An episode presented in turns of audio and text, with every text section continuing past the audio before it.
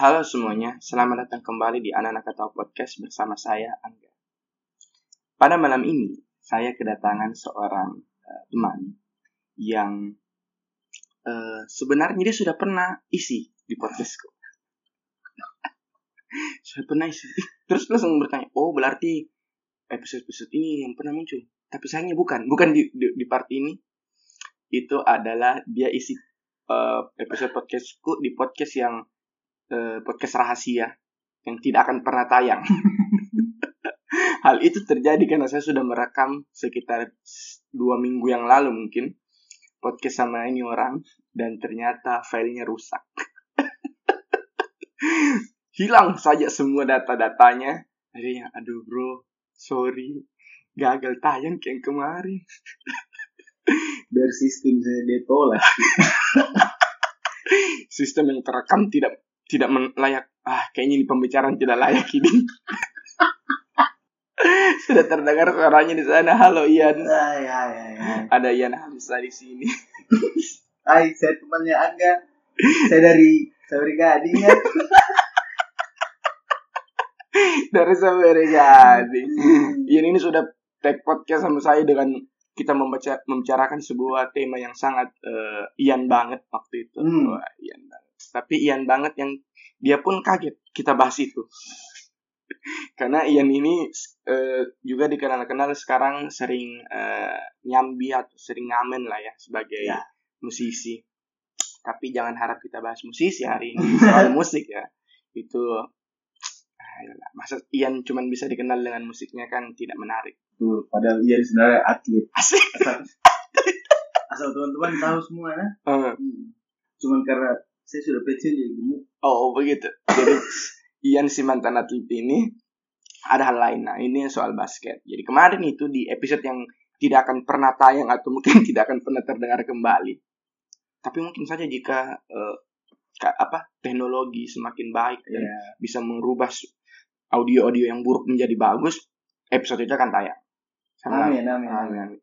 Jadi kemarin kita bahas soal NBA. Asik. What's up? Come on, fool. Sorry. Jadi soal NBA. Kalau ada sini yang para pendengar yang tahu Ian itu siapa atau ya tahu itu saya siapa dan Ian itu siapa. Asik. Mungkin banyak yang dan mengikutinya di sosial media, dia sering posting soal basket. NBA, lebih tepatnya LeBron James. Ya. Yeah. So, Ian ini godnya LeBron ya. Oh, king, my king. His king is LeBron James, bukan Kobe, bukan Jordan gitu kan. Dan itu sudah dibahas tuh. Jadi kayak, aduh, kenapa kita harus membahas LeBron James lagi? Yeah. Memangnya Ian cuma tahu basket LeBron James? Tidak dong. Iya. Yeah. Jadi kemarin kita sudah bahas lumayan lah itu, terutama perkembangan NBA di 5 tahun terakhir. Nah tiba-tiba kami itu membahas specifically soal LeBron James dan Lakers gitu, kayak oke lah ya. Nah semesta NBA kan terlalu besar untuk cuman sekedar LeBron James kalian dibicarakan. Nah saya mau bertanya sama nggak, terserah ini kan kemarin kau ingat waktu saya suruh kususun 5 starting terbaikmu dalam 5 tahun terakhir atau? Iya. Itu hari kita refresh sedikit ya, kalau kita berusaha saling membantu menguatkan dan mengingat. Insyaallah. 5 starting line up favorit Ian dalam 5 tahun terakhir, roster 5 tahun terakhir. Itu pertama Dwyane Wade ya. Di luar LeBron, kita kemarin mintanya di luar LeBron, Dwyane Wade kalau tidak salah. Iya, Dwyane Wade. Terus beratnya siapa? Devin Booker, men. Salah satu talenta muda favorit Ian. Kemarin kami saling membicarakan itu juga. Ian memilih David Booker sebagai salah satu yang akan the next something in the NBA kan. Pasti. Saya miringnya Trae Young dari Atlanta Hawks. Jadi kemarin siapa? Dwyane Wade. terus Devin Booker, Anthony Davis as a center ya berarti. Yeah. Terus Jayson Tatum small forward dan terakhir satu lagi Durant. Iya, Kevin Durant. Jadi itu adalah starting lineup pilihan Ian. Nah, sekarang pertanyaanku agak sedikit berbeda ya. Anjing. Enggak apa-apa. Aman.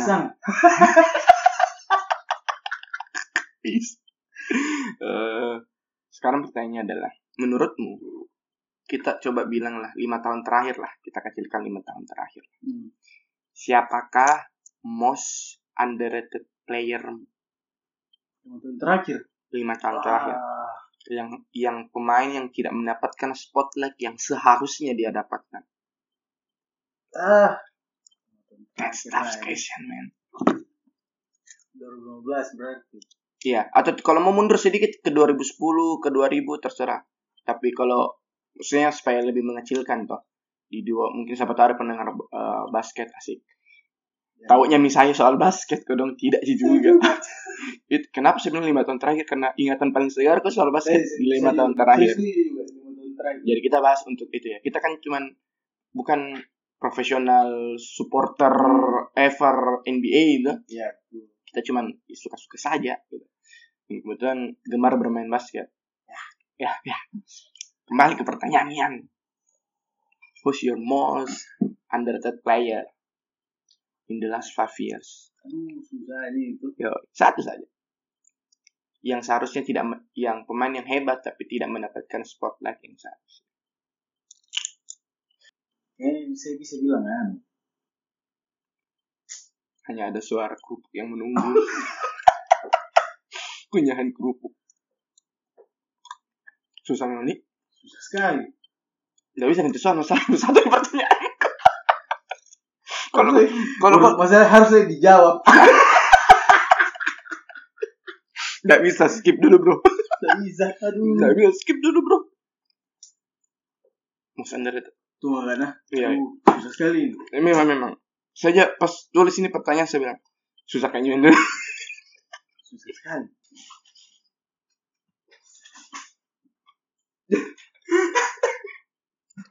Cek Google dong. Cek Google. Atau ini deh. Dapat. Sudah dapat. Atau saya dapat, tapi dia hitungannya kayak 4 tahun terakhir. Oh, it's okay. 5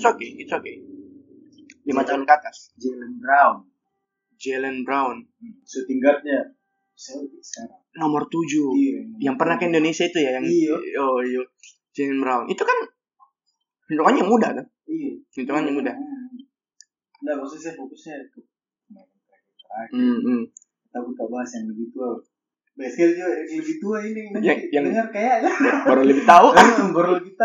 Oke, Jaylen Brown tahu nomor 7 di Boston Celtics. Kenapa dia? Itu kan karena dia kan hitungannya masih muda gitu. Iya sebenarnya, tapi toh ini saya lucunya lagi ini lah. Saya cuma berdasarkan video ada tuh masuk highlight.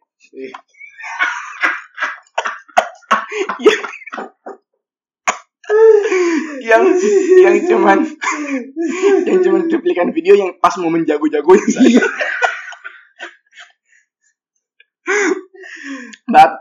Berarti dari semua video-video yang kau nonton, setidaknya yang paling bagus Jaylen Brown ini. Paling bagus. Artinya itu. Memang ya begitu-begitu.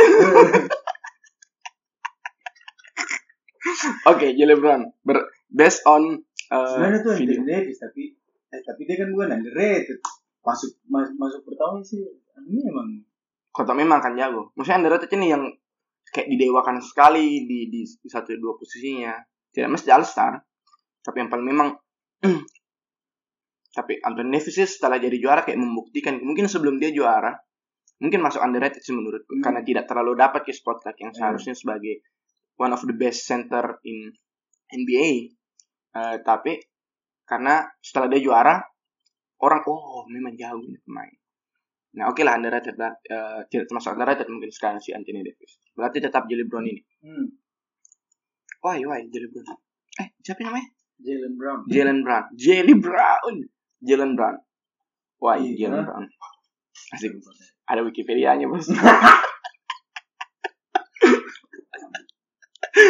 Aduh. Nah.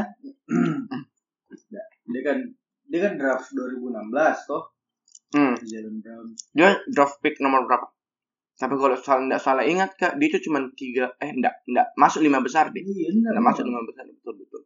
Cuman memang one of the yang salah satu yang paling menjanjikan, talented, menjanjikan lah waktu zaman itu. Udah saya dapat. Google tidak bisa membantu Ian malam ini. Oke, saya tidak bisa baca Google. Aduh, kenapa harus kerja kan? Capeknya. Jadi Jaylen Brown yang jadi tapi tidak ada alasan spesifik. Ada iya. Dia pernah dibilangi. Dari video oke. Dia pernah dibilangi sama guru olahraga sekolah. Kira-kira guru olahraganya di sana ini kah kayak orang-orang tua pakai baju training celana di dalam. Kemana-mana bawa buku kotak besar itu. Iya. Isinya absen renang.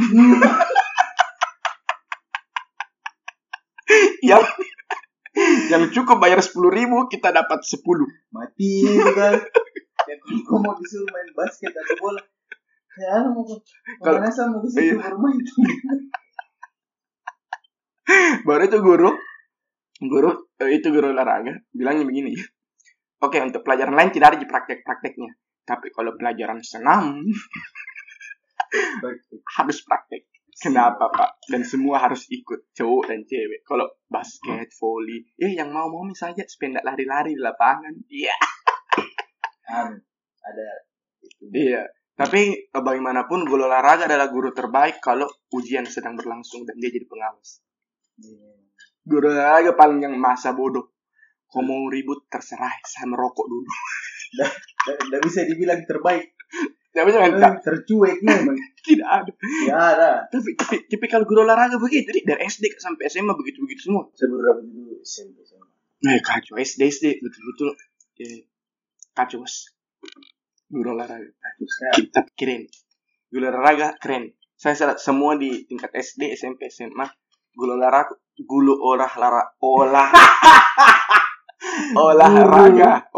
Ya. Itu selalu memorable gitu. Oke, kembali ke Jaylen Brown. Apa dia bilang guru olahraganya?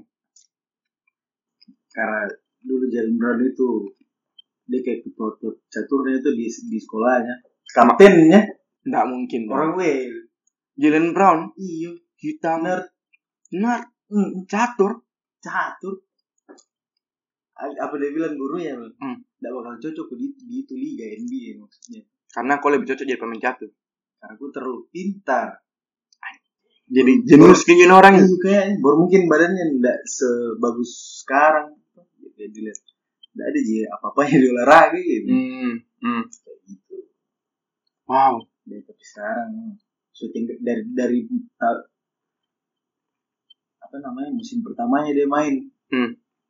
Dia cuma butuh kayak berapa game gitu jadi sampai jadi starting. Gara-gara memang IQ-nya mungkin di permainannya. IQ games ini belum kan? Gue ya itu isu jawab aku. Asli banget. Oke, Bron. Oke, menarik Bron. Nah, sebenarnya itu di pertanyaanku. Anjing. Itu dipertanyakan kok soal NBA.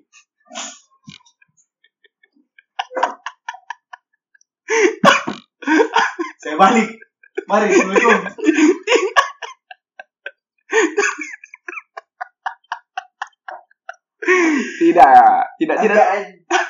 Tidak. Aman. Agak basah. Tapi bukan. Saya pikir dari tadi kita bakalan bahas itu terus kan. Tidak. Ayolah, di mana efek kejutannya? Iya. Tapi pulang sebelum lagi. Tidak ya. Okay. Jadi itu justru pertanyaan salah satu pertanyaan yang lupa Kak tanyakan waktu di episode tidak tayang itu. Soal ini underrated dan setuju sih. Ya tidak setuju sepenuhnya, cuman Jaylen Brown memang bisa lah. Tapi dia masih sangat muda, masih bisa sangat berkembang. Kalau saya nggak tahu kak siapa juga pemain underratedku sih yang ditanyakan. Cuman menurutku si ini Karl Anthony Towns atau apa siapa? D'Angelo Russell betul. Saya kemana tadi? Kenapa tidak saya ingat kok? Mungkin dia sibuk gimbal rambut. Kayak begitulah. Ian Jaylen Brown yang berarti atau mau pindah? Jaylen Brown saja. Jaylen Brown adalah player untuk Ian. Kalau saya sih karena sekarang starnya di Celtics jatuhnya ke Tatum memang bukan ke Jaylen Brown. Betul ke Tatum. Apalagi Howard pas sudah cedera kan tidak bisa kembali ke performa terbaiknya tuh. Siapa ganti Ki Irving di Kemba Walker tapi iya memang Kemba sama Tatum sih sebenarnya. LeBron betul-betul saya tuh kan Anthony Davis. Oke. Berhenti kibas NBA. Asik. Berhenti kibas NBA. Tidak aman ini. Oke. Jadi NBA kan itu muncul dari budaya kita, budaya pop tahun 2000-an. Ya. Oh, kalau kita. Iya. 2000-an yang masuk ke Indonesia. 90 akhir ke 2000. Iya, lebih tepatnya. Itu adalah proses di mana budaya-budaya pop dari Amerika itu masuk ke Indonesia gitu. Ini kalau sejarahnya salah mohon dimaafkan, saya pun lahir 90-an. Jadi saya rasakan itu. Ya, itu saja yang bisa. Tabek kanda-kanda yang 80-an ke atas, 70-an ke atas. Sorry mami. Tentu saja Peong.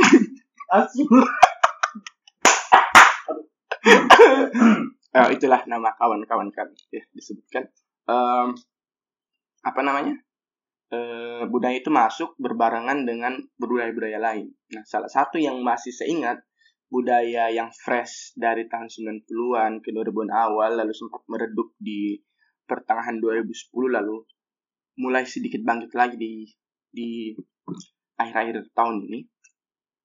Kira-kira apa? Budaya yang bersamaan hampir masuk dengan NBA dan itu mengenal kita kenal budaya pop televisi tontonan. TV series. Bukan.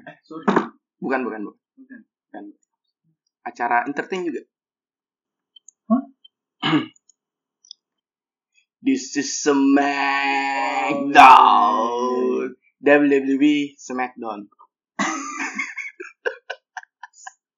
Bangsa.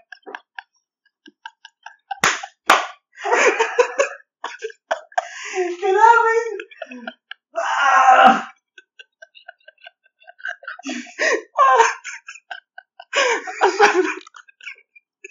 Agak topik gue enggak tahu. Muka tembak banget kali.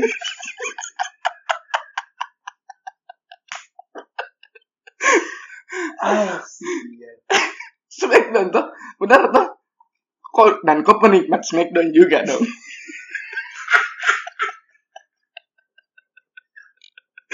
Kau panggil lagi, berarti sumpah demi Tuhan saya tidak mau.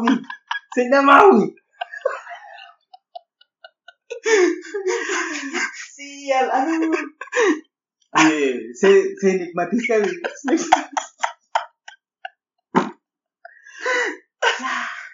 Alhamdulillah. Oke. Aduh, Smackdown. Oke, Smackdown. Saya kenal budaya Smackdown itu di awal 2000-an lewat PS1. Saat itu jadi temanku baru beli PS1, happening lah winning, ya dah, kayak winning Pepsi Man. Terus Metal Slug, terus apa ya? Basket di situ ndak ada pi. Ndak ada. Terus selain itu semua ya Harvest Moon. Game di kitchen. Yang mana game-nya di kitchen? Ada. Oh, yang medalion. Bukan ya? Pokoknya di kitchen punya game. Ada. Cek bukan nanti. Serius. Crash Bandicoot, Tekken. Nah, selain itu muncullah game-game seperti itu. Ada satu produk yang dari Amerika menemani si Tony Hawk-nya, skateboard Tony Hawk. Itu kan datang ke set. bersama itu muncullah salah satu kaset berkelahi gulat profesional katanya. Anjing, apa ini profesional? WWE. Kau ingat yang pas kan kita masih zaman PS1 itu masih bajakan. Iya. Yang kasetnya mudah dan murah gitu, nggak seperti PS sekarang. Saya ingat teman-temanku beli pertama itu kasetnya. Kau ingat siapa ininya, covernya? Kau tahu siapa covernya? Hulk Hogan. Dengan kumis putih, baju warna orange dan merah plus bandana gondrong. Hulk Hogan. Iya. Hulk Hogan. Nah, itu main mak di situ SmackDown. Kau bagaimana perkenalanmu dengan SmackDown? Dari pas dulu kan waktu kecil ada SmackDown, ada memang itu di TV. La TV. Sebelum La TV kan di TPI dulu tuh. Iya kah? Oh. TPI. Oh iya, TPI kalau nggak salah. Sebelum ada La TV. Sebelum La TV. TPI sekarang jadi apa? MNC nih? Kayaknya tahu. Udah pernah nonton film kan? Bisa kayak asik, cek ini asik. Terus kau nonton di televisi pertama malah? Iya. Oh bukan game? Iya. Tapi waktu itu kan itu SmackDown dia jam tayangnya tengah malam sekali. Yoi. Yang memang anak-anak tidur. Yoi. Kau pernah nonton langsung? Iya, kan waktu itu begadang karena. Oh, bagaimana izinnya bapak bisa begadang? Umur anda kan masih 2-3 SD gitu kan? Minta kak, kamu gak tidur di kamar. Asik. Kita yang tidur. Ternyata. Nanti kita selalu nonton tengah malam tuh. Oh, terbangun. Masih tabal. Wah, SmackDown. Tapi, kenapa ada orang baku banting-banting? Pakai celana dalam. Terus batu putih dia, badan besar. Iya, bro. Kau keringat-keringat nih, kau mau bulu sendak sama temanmu. Sama-sama kau pakai salah dalam. Iya. Tapi saya percayaan kau dah dari pertama juga nonton SmackDown. Saya nonton langsung. Dia kan doi berkelahi pakai cok cekol gitu. Nggak pernah basah selangkangannya. Artinya kayak biasa kan enggak kayak merasa terjepit celana dalammu terus angkat-angkat ke dalam. Iya, terus pernah enggak ya mereka kayak begitu? Lagi-lagi berkelahi, lagi pukul-pukul. Siapa? The Rock sama Stone Austin. Apa itu orangnya? Terselempet apa gitu. Yang patah. Aduh. Kalau disuting dari belakang tuh ya rasanya ini jalan dalamnya ini nggak goyang.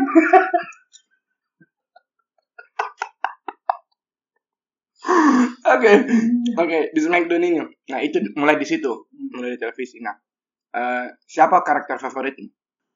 Dari dulu hingga kini Hasan kalau solois. Solo.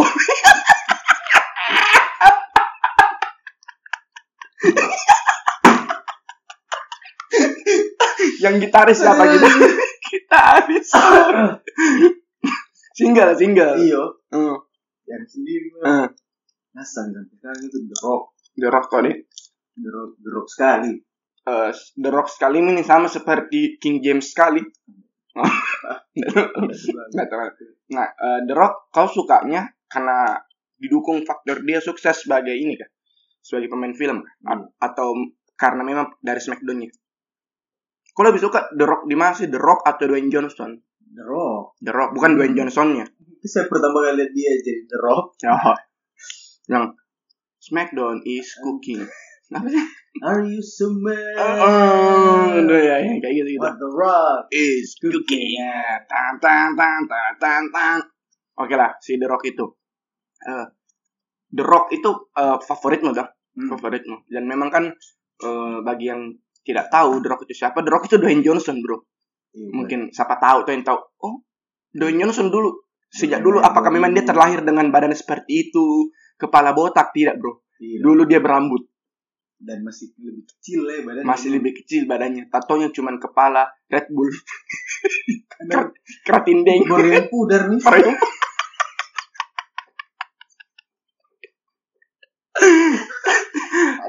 Ampun banyak tuh.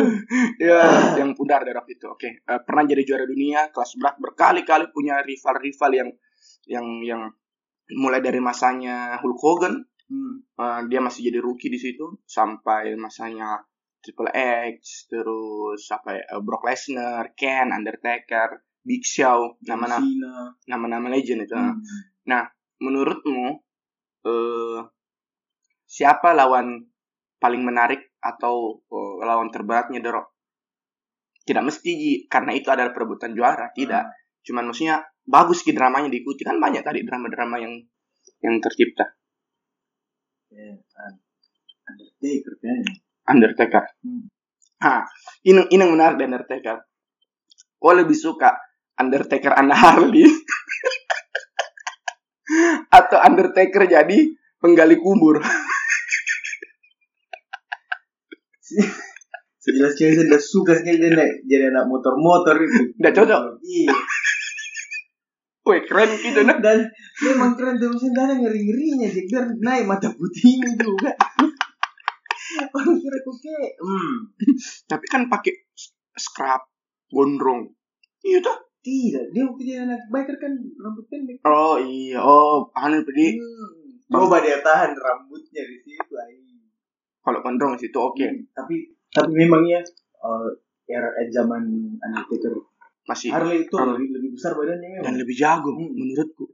Jago sekali. Prima sekali di situ. Kan dia 3 kali comeback ceritanya. Iya, 2 kali. Hidup ceritanya kan. Tapi ngomong-ngomong soal Undertaker, kan ada dulu tuh gosip. Undertaker.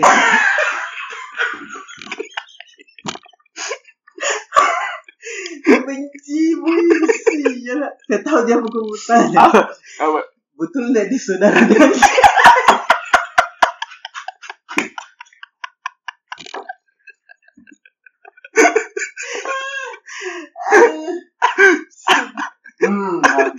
Udah lama. Kalau lepasan. Betul. Apakah betul? Bisa termakan kali gue. Ken dan Undertaker bersaudara. Benar atau tidak, Ian? Benar, aku tahu gara-gara. Oh, benar? Tidak, kalau gue tanya kayak yang dulu tuh, pasti saya jawab itu. Gara-gara. Sama jurus terakhirnya. Cuking.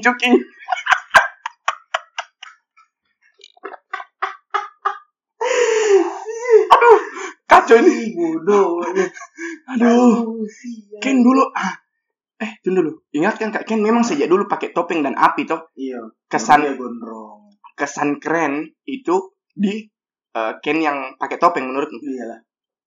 Dan yang agak soft, yang agak merakit itu Undertaker yang anak Harley. Tunggu dulu. Berarti mereka enggak saudara. Yang sejujurnya sampai detik ini seberapa di story itu sudah. Baru sekarang saya sadar kok Ken dan Undertaker bukan saudara. Iya kah? Pokoknya meme-nya itu dia bilang pembohongan publik terbesar. Anjing, masih termakan kak konspirasi Amerika.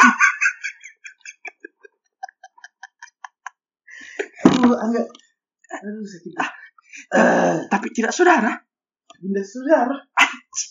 Jadi selama ini kita dibohongi. Yang ingat kok tidak partainya, kenapa Undertaker jadi begitu sekarang? Yang dikubur hidup-hidup, pertarungan saudara. Iya. Ternyata yang jadi ceritanya adalah yang buat Ken pakai topeng itu adalah Undertaker. Cakap. Makanya Ken pakai topeng berkelahi sama Undertaker. Apa Battle of Brother kalau nggak salah itu? Betul. Bilang anjing, bayanganku jadi temanku itu sama Kak, temanku suka beli DVD-nya SmackDown yang Royal Rumble, apakah namanya CD itu? DVD iyo. Temanku. Oh, bergaul bersama teman-teman yang kaya. Temannya Angga, mantap. DVD di Stara belinya. Ori bos, gila memang dia itu orang. Nonton Kak, pokoknya selalu itu SummerSlam, tema-temanya dari SmackDown itu Nah itulah Battle of Brother, itulah keluar. Anjing, kayak boy jahatnya Ken. Jahatnya dia kubur saudaranya sendiri hidup-hidup. Sedih dan bye. Jadi sudah terjawab ya. Angga 25 tahun kurang sedikit jadi 26 baru ya alhamdulillah. Baru mengetahui kalau Undertaker itu Ken. Dan ya Undertaker dan Ken itu tidak bersaudara. Anjing. Memang Undertaker itu, nah berarti kau memilih si Undertaker ini sebagai lawan atau drama paling menyenangkannya dari The Rock. Yeah. Nah, selain alasan apa?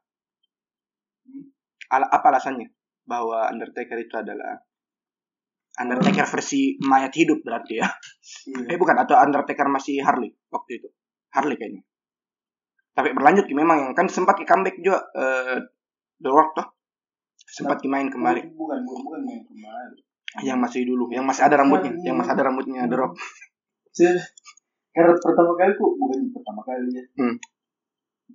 kali ku nonton waktu itu istilahnya kayak yang klasik-klasiknya, klasik game match diputar ulang, baru Undertaker lawan The Rock, dan itu Undertaker lawan The Rock, dan itu memang perebutkan sabuk, waktu itu The Rock juara memang penantang.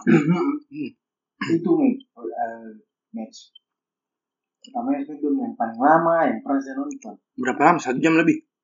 Hampir 1 jam lebih. Dan yang menang tetap The Rock, tapi itu lagi maksudnya kayak dipindah berapa kali. Undertaker juga kena kayak 3 kali mau dipindah, dihitung gagal terus. Kuat sekali Undertaker itu. Baru sebelum ceritanya sebelum itu banyak drama ya. Iya, selalu begitu kan entertain. Teman-teman sekalian yang masih menganggap bahwa SmackDown itu adalah olahraga real, yang masih menganggap bahwa ini semua memang real, mereka kalau berkelahi itu berkelahi betulan. Fuck you, bos. Tidak asli. Memang bantingannya asli, tapi itu dihafal semua. Mereka tuh hafal semua gerakannya. Jadi mereka latihan kayak ada gladinya. Jadi pada dasarnya yang mereka itu menari. Mereka menari duo. Iya, bisa dibilang karena itu gerakan yang dihafal. Koreografi. Dan itu walaupun memang ada efek efek bebasnya kalau bebas berekspresinya gitu, tidak kaku. Jadi silakan berimprovisasi. Boleh berimprovisasi walaupun yang dipukul kalau dihantam betulan itu betulan, tapi mereka akan tahu. Mereka akan tahu misalnya dihantam pakai kursi, mereka akan tahu dihantam di smack ke meja dan sebagainya, dibanting. Waktu itu pernah yang kayak acara-acara apa begitu yang mau buktikan juga kalau sebenarnya wrestling ini palsu tuh. Mereka jelaskan itu sampai kayak ini betul-betul sudah terkoreografi ini semua. Karena misalkan ini saya pegang kursi baru saya mau pukul. Ada gerakannya. Itu ada gerakannya yang terima pukulan nih. Betul. Tidak terlalu sakit. Betul. Nah, karena banyak orang yang menganggap itu real sehingga anak-anak kecil itu kan banyak yang itu hari kasusnya meninggal loh. Di SmackDown di masjid. Iya, betul. Di SmackDown di masjid. Jurusan dalam. Jurusan Triple H tuh. Oh iya, Triple H.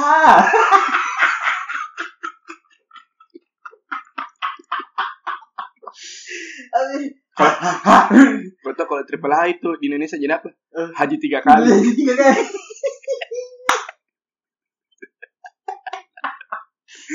Si bapak haji 3 kali andalannya tendang kontol. Betul. Nah itu banyak.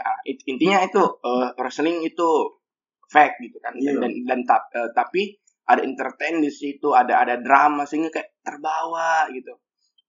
Jadi The Rock sudah dapat. Jadi Ian menunjukkan sebuah foto Undertaker dan Ken yang sudah botak. Jadi ini sekitar 5-10 tahun yang lalu. The biggest lie you were told during your childhood. Ken and Undertaker are brothers. Pak.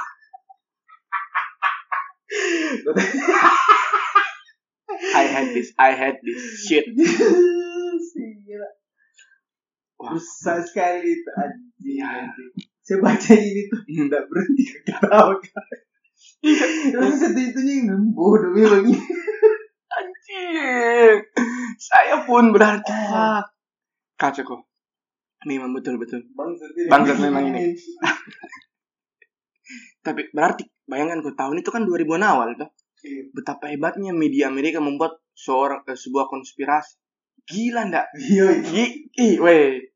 Dari SmackDown dia tapi kau tahu itu budaya Amerika, pop Amerika masuk itu kencang sekali di Indonesia dan segitu ngefeknya ke anak-anak.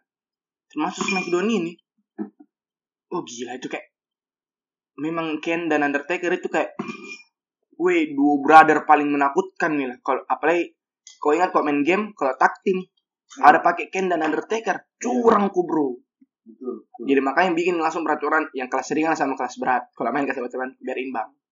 Kelas ringan like sama heavyweight.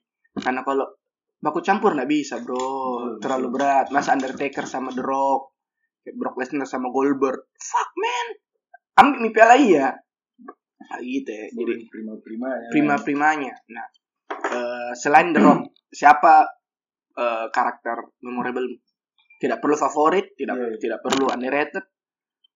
Yang memorable ada tiga. Asik ya, ini seru ini. Angga memang pilih topik nggak pernah salah. Bagus ya. Kita juga ucapkan terima kasih sama PY Ibu Jum. Nggak tahu siapa namanya. PY. Saya berterima kasih kepada keluarga Angga. Dengan inisiatif tinggi membeli PY sebanyak itu. Kota saya masih saya kaget itu, nah 2 kali saya kaget juga. Begini banyaknya P di rumah gua ai. Cukup sakit mah mungkin. Pantas tadi Ian baru masuk. Enggak. Apa? P bisa kami minta PM. Ambil kan mbak beda sama tempat-tempat. Kan kalau dia ambil sendiri cuma segenggamannya. Kalau yang ambil tuan rumah kan banyak. Betul. Oke, kita tidak membahas PY ya. Most memorable karakter 3. Siapa? Tapi yang satunya ini tag team. Oh, enggak apa-apa. Bebas. Oke. Tag team andalan itu. Oh, pertama kita bahas dari tag team berarti. Tag team. Hardy Boyz totalnya. Jeff Hardy and Matt Hardy. Comeback. Iya. Comeback. Dia anjing yang dia kayak anak pang tuh, yang kayak pistol anjing. Kota dia sudah gara-gara apa? Ya, dia pakai stocking yang robek-robek. Kukunya hitam-hitam. Baru itu kenapa lincah Jeff Hardy-nya. Matt Hardy kan agak gempal gitu. Jeff Hardy kenapa keren? Bayangkan kok. Kota apa yang bikin keren itu Jeff Hardy selain gondrongnya? Satu-satunya yang berkelahi pakai celana jeans. Tidak ada temannya. Siapa? Scott. Itu Hadi. Scott. Oh ya jeans. Oke. Tapi lebih jago. Kan? Iya. Scott yang cacing-cacing itu. Iya. Ada SmackDown cacing-cacing. Sanda suka itu. Sanda suka. Sama sanda suka yang Rikishi. Pantak. Itu asli jijinya kan saya dulu. Itu gara-gara ada Rikishi, teman-teman tak yang gendut dan besar. Itu dibilangnya Rikishi, apalagi besar mantan. Yo yang ku Rikishi. Saya SD tidak kena. Tidak kena di masa seperti ini. SMA bangsa. Kalau Anda jadi Rikishi Anda. Oke. Pertama Hardy Boyz. Karena memang unik ya sebagai tag team. So, The Real Brother itu. Hardy Boyz. The Real Brother. Udah tahu. Weh. Sudah mau cek kan. Weh, kalau saya jujur saya belum cek. Saya juga iya, tapi kalau kena kak lagi. Ini jurus jeruk. Iya, memang dari jurus pilihan jeruk pontianak tuh. Dia yang sumbang, teman juga ya. Terima kasih itu temannya. Memang dia pedagang jeruk kebetulan ya. Terus Hardy Boyz. Saya berharap dia tetap brothers karena kalau tidak itu adalah sakit hati kedua aku di SmackDown setelah Kane dan Undertaker. Oke, Hardy Boyz. Kedua siapa? Berarti single league? Iya. Siapa? Bukan. Apa? Susah pilih antara yang dua. Sama-sama ya. Memulai baru suka sekali lihat kalau memang main. Salah. Antara Rey Mysterio sama Tajiri. Tajiri dari Jepang. Kecil. Muntah-muntah hijaunya kalau bikin. Itu gue tau gara-gara saya main game itu dan jurus tak asli Smackdownnya andalannya Tajiri adalah muntah hijau. Saya tunggu setiap Tajiri main dia muntah, tapi dia muntah-muntah. Dia muntah kayaknya cuma 1-2 kali selama 10 kali atau 20 kali saya nonton. Anjing, tapi Tajiri membuktikan orang Asia itu bisa berkelahi selain Jackie Chan, bos. Jago. Itulah itu rivalnya Rey Mysterio di lightweight. Itu dia. Tapi oke lah Tajiri. Tapi ngomong-ngomong soal dia tidak siapa dulu paling ini. Tajiri atau Rey Mysterio? Hatu pilih deh. Saya Eddie Guerrero. Tunggu dulu, Rey Mysterio atau Tajiri? Enggak mau ganti. Berarti mereka bilang Eddie Guerrero. My man, kau tahu harus kamu akui. Pemain SmackDown andalan sekaligus panjang masa Eddie Guerrero. Siapa ndak suka Eddie Guerrero? Eddie Guerrero Latina hit. Pertama kali Kak lihat ada mobil bisa joget. Lah, sih. Anjing, warna hijau api-api merah. Fuck, itu kayak anjing. Latino. Di situ bisa tahu ada nama, ada itu. Istilah Latino. Ini orang Meksiko yang besar di Amerika. Eddie Guerrero American Championship. Ketika dia dapat American Championship, orang-orang bilang anjing. Bukan orang asli Amerika, tapi itu kan gelar untuk orang asli Amerika ceritanya. Lokal pride. Tapi ini ada anak blasteran ini. Gila Eddie Guerrero. Kau tahu satu kali dia pernah menangis nonton SmackDown. Waktu menangis Kak nonton SmackDown. Karena menganggap Kak si Eddie Guerrero ini memang my man. Iya, itu masalahnya. Di semua pertandingannya. Tidak pernah itu yang gampang kayak kalah. Dan selalu menghibur. Eddie Guerrero is my man. Gila ndak itu Eddie Guerrero. Kalau dia jurus andalannya yang naik di atas ring, terus gue yang begini lah. Latino hit. Baru dia gue yang kayak bulat di atas perut pang men lah. Rambutnya kumis tapi serius Kak meninggal betulan itu meninggal betulan kayaknya kayak muka kecelakaan pekerjaan betul-betul dan itu banyak sekali kalau nggak salah tuh Eddie Guerrero nggak tahu sebelum-sebelumnya adalah salah satu orang yang membuat banyak gulat-gulat Meksiko masuk juga. Karena ada saudaranya Chavo Guerrero. Si Rey Mysterio itulah yang datang. Kan setelahnya dan dia menganggap kan dari sebelum jadi Rey Mysterio menganggap kayak Eddie Guerrero tuh pahlawannya. By the way, mau tahu Anda merasa tua bagaimana? Nonton SmackDown sekarang, anaknya Rey Mysterio sekarang sudah jadi pemain SmackDown juga.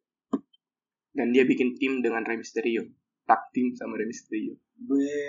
Kacau itu kalau 6619. Ada. Serius. 6619. Aduh, serius Kak cari kok. 6619. Rey Mysterio sama anaknya. Gaga anaknya, Bos. Anaknya enggak pakai topeng. Lebih tinggi dari Rey Mysterio. Lebih tinggi. Saya carikan dulu nah. Nah, tapi kenapa Eddie? Pertama, karena saya suka di semua pertandingan yang saya nonton. Dia sangat menghibur. Yang tadi saya bilang itu sangat menghibur sekali. Betul. Dan dia memang dia kasih lihat memang maksudnya pesannya dia kasih. Kayak apa namanya? Ini hard work sebenarnya. Jangan lupa berhenti kan. Gitu dia biar kalah tetap dia lawan yang betul. Semuanya. By the way, ini saya buka Instagramnya Rey Mysterio udah kok. Happy birthday ke 53 tahun untuk orang yang kita bicarakan. Eddie Guerrero. Hari ini?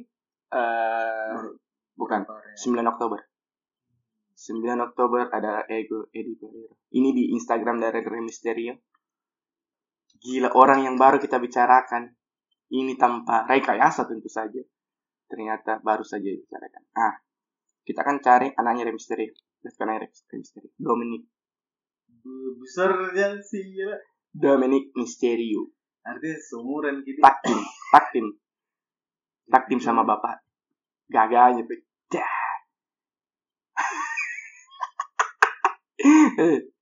Jadi saya sedang memperlihatkan ke Ian foto Rey Mysterio dan anaknya yang sekarang sudah menjadi pemain SmackDown juga, Dominic. It's good man, lihat bapak dan anak. This is the real bapak dan anak karena memang ada foto-foto dari kecil. Iya tahu memang. Ada foto dari kecil. Nah oke, okay. Ini yang dipilih di Guerrero tapi yang dibahas adalah Rey Mysterio. Tapi tidak apa-apa, memang Rey Mysterio sangat menarik juga. Tapi di Guerrero saya sepakat. My man, satu-satunya orang di NBA yang membuat saya menangis. NBA, fuck man, I'm so sorry. WWE Championship, Eddie Guerrero. Nah, oke, Eddie Guerrero. Yang terakhir siapa? Yang terakhir. Itu saya beli Diva. Oh my god. Kau tahu saya tidak terlalu ikuti Diva, tapi saya cuma tahu beberapa nama. Please. Siapa? Shane McManaman?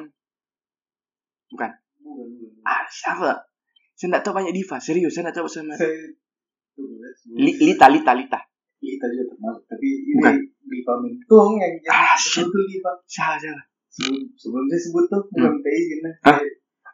Minta maaf ini kalau salah. Mungkin saya terlalu mengaitkan SmackDown dan film porno. Sebetulnya saya sebut nama artis. Aduh ya Allah. Oke. Dalam aja oke. Siapa? Saya tidak punya banyak referensi nama soal pemain SmackDown wanita atau diva. Saya cuma ingat Shane McMahon, ada Lita. And then Lita kalau tidak salah itu karena dia paling jago dulu ya. Siapa? Lita itu jago, baru keras tuh. Karena dia pacarnya Jeff Hardy. Yo. Yoi, dan cara smackdownnya sama. Dia jadi gara-gara dia kalau nggak salah ada pertandingan tag team plus diva. Nah, gara-gara itu mereka bertiga main. Dan itu semakin dikenal juga dunia. Salah satu cara untuk membuat dunia orang tertarik juga sama dunia cewek yang diva tuh. Siapa? Torrie Wilson. Ah fuck, Torrie Wilson. Oh man, Torrie. Blonde. Torrie Wilson. Bukan atlet semua kayak pecok. Bukan sih bahasa Cek. Tapi petari begitu kan. Oh, Torrie Wilson. Yang kalau dia mau sebelum dia masuk ke ring tuh. Yang mas itu ring bukan ya? Yang mas bajunya. Iya. Dia tuh minta. Enggak. Ewak rambutnya. Kenapa aku sebelumnya? Seksi sekali kan jadi sekali badannya. Iya. Jadi sekali sebelumnya entrance-nya tuh istilahnya entrance-nya dia itu di layar diputar video-video bokep foto-foto juga iya masih kau nggak pernah saya lupa kayaknya colian masa kecil. I know bro memang divanya SmackDown itu adalah perempuan-perempuan yang cuma baku tarik rambut tapi anjing cantik sekali. Sampai akhirnya di phase 2 itu pertama kali ada diva, ada match diva berbarengan itu tarik-tarik baju. Pertandingan paling game saya montor.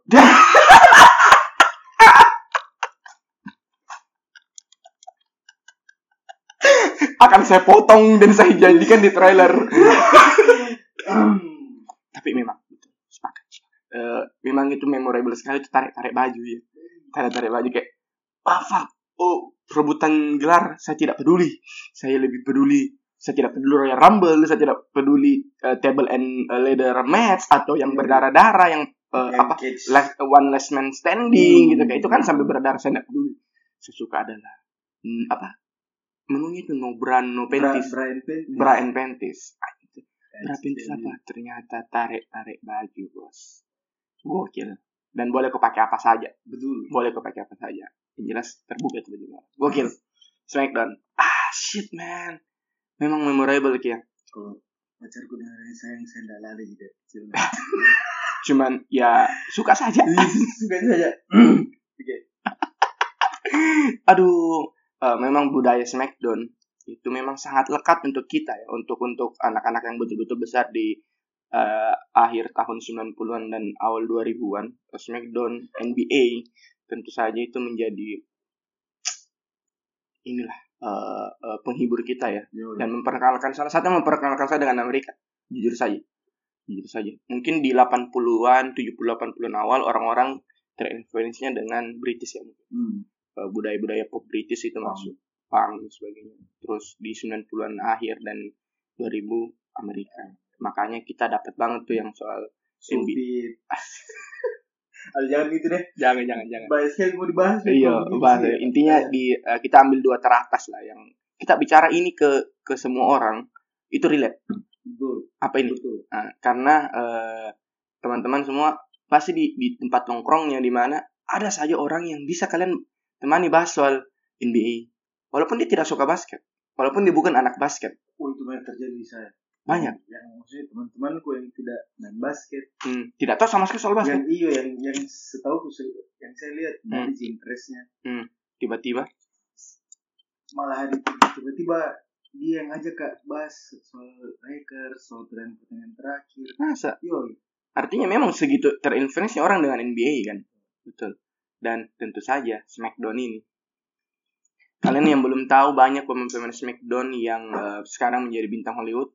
Tadi sudah disebut Dwayne Johnson, Batista ini pasti agak lumayan terkenal karena dia main di Avengers, Guardian of the Galaxy. Dia jadi Drake ya, si yang besar itu. Nah itu Batista itu, itu pemain Smackdown. Terus yang terkenal juga John Cena, you can see me. Kalau ada meme, loh kok gambarnya kosong? Oh itu John Cena. Ada tuh you can itu John Cena juga salah satu yang paling menyenangkan melihat dia bertarung alumni tentara ya kan, tentara Amerika. Dia juga konjus sekali sama Eddie Guerrero. Betul. Pas meninggalnya selalu pakai handbandnya Eddie.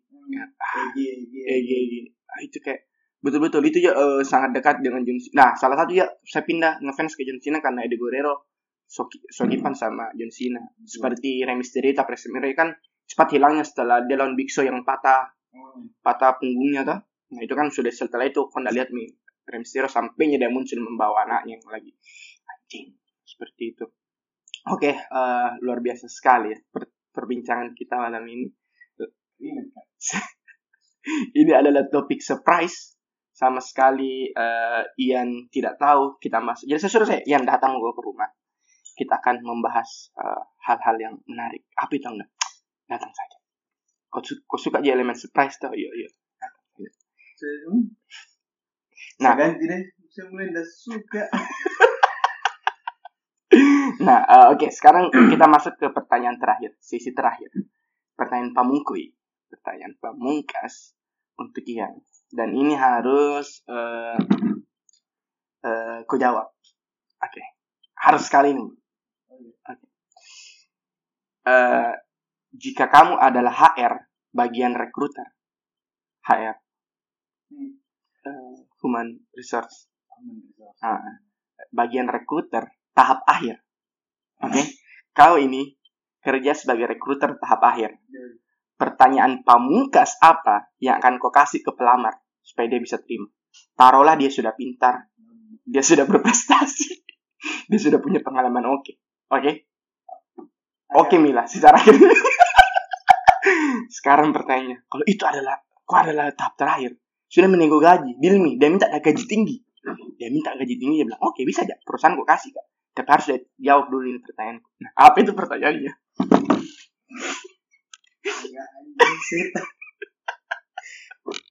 Apa kita bicarakan tadi?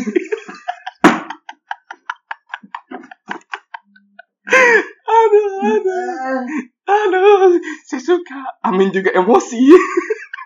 Saya kasih, tapi bukan pertanyaan ini saya kasih ke Amin. Tapi jenis pertanyaan ini. Kau bab. Kau babi. Biasa minta maafin babi adekmu dia anjing anjing. Gue tambah kering kesian. Apa? Pertanyaan pamungkas. Ya, boleh jawab ini.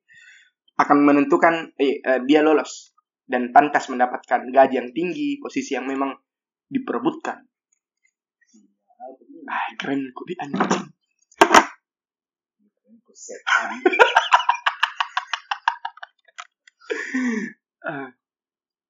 Angga, ya Allah. Harus lagi. Harus. Tidak akan selesain. Ini pertanyaan pamungkas ke semua orang. Jadi di mana? Di podcast ini akan ada beberapa episode. Ini akan setiap orang mempunyai pertanyaan terakhir yang, jadi saya kasih kisi-kisi yang akan sangat berbeda dengan topik yang kami bicarakan. So that's mind blowing part. Asu. bergema. Saya enggak mau aja. Stop ini ya. Sabar sih. Karena yakin kau bisa jawab. Saya percaya Ian bisa jawab. Enggak apa-apa sih kalau pertanyaannya beserta pilihan. It's okay. Asal kau bisa jelaskan kenapa pilihannya itu toh? Aduh, enggak bisa. Ya oke lah, yang jelas ada pertanyaan. Karena kau anggap ini pertanyaan penting. Betul. Saya pasti tanya. Kalau misalkan saya tenggelam di danau sama temannya. Iya. Yang mana dia selamatkan duluan. Yang mana dia selamatkan karena dua-dua sama-sama mikritisnya. Dan cuma satu kesempatan. Kau, saya sama sahabat. Kok berharap dia jawab apa? Kau. Iya. Kenapa? Kan kau cuma bosnya. Tidak, sebenarnya saya harap dia jawab sahabat. Kenapa? Agak sendela. Kenapa? Kita ini coba serangkai terus sampai sekarang ini bangsat.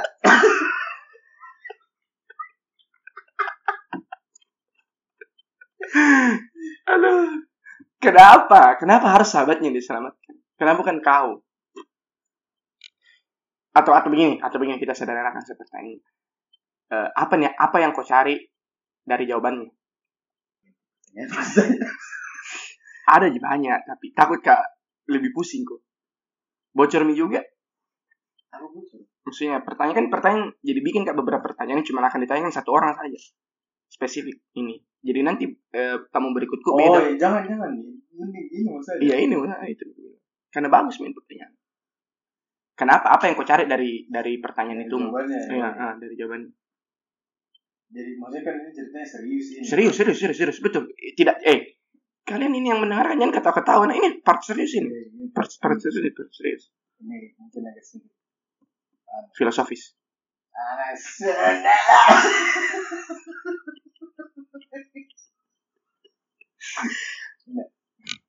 Sebenarnya mau didengar pasti kejujuran. Bukan sih sebenarnya kejujuran. Sebenarnya mau dilihat apakah dia berani berkorban untuk perusahaannya atau bekerja. Maksudnya kan ini loyalitas. Ini juga kau udah bilang di perusahaannya apa? Nah. Jadi memang berarti yang kau incar adalah kejujuran untuk merekrut seorang pegawai atau seorang partner. Kejujuran itu utama. Bukan kejujuran sih, watak. Etika. Oke. Jadi itu ya, itu jawaban pamungkasnya.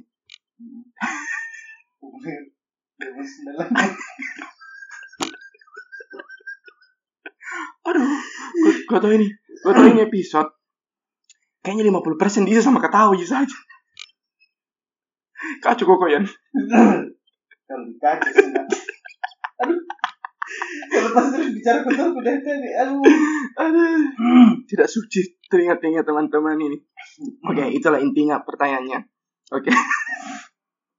Kita akhiri saja sebelum ngobrolan ini semakin tidak menentu. Terima kasih untuk Ian yang sudah bersedia hadir kedua kalinya. Semoga akan jadi ketiga kali ya. 4 kali, 5 kali. Tentu saja dengan dia. Biar kau bilang bayarannya aku kasih berlian senang mal. Karena betul-betul ini adalah topik surprise gitu ke orang-orang semua yang saya tanyakan. Saya kayak ikut buat studi milenial maksudnya. Dan itu memancing jawaban jujur. Jadi memang saya konsep sedikit bocoran ke teman-teman. Mungkin yang masih mendengarkan episode ini di awal-awal, belum semua. Semua topik yang akan dijelaskan pertanyaan serius dan memang ada elemen surprise. Jadi topiknya saya bilang nggak usah minta tahu, oke, teman-teman nggak usah tahu, percaya saya sama saya, pasti akan menyenangkan. Percaya juga sama saya teman-teman. Apapun yang dicin sama Angga pagi-pagi atau tengah malam, jangan balas. Kalau yang sudah balas ini sudah tanya, tolak saja. Karena cukup challenging ya berada di sini ya. Bangsa. Berkeringat nih. Saya pun memang kita sedang sauna ya. Sauna menikmati keindahan alam, hawa malam yang baru dengan suguhan-suguhan yang sangat alamiah ya, tentu saja ya. Jus jeruk betul, jus jeruk yang baru dipetik dari pohonnya, disuling dan dicampur dengan teh hangat. Sangat luar biasa. Cabai hijau dan tahu, dan tentu saja terima kasih kembali lagi suara emping bujum. Jumia, terima kasih. Jumi kasih. Ibu Jumi kasih, terima kasih atas empinya. Sampai ketemu lagi di episode selanjutnya. Saya Angga pamit. Saya Ian pamit. Baik, thank you Ian. Terima kasih Ian.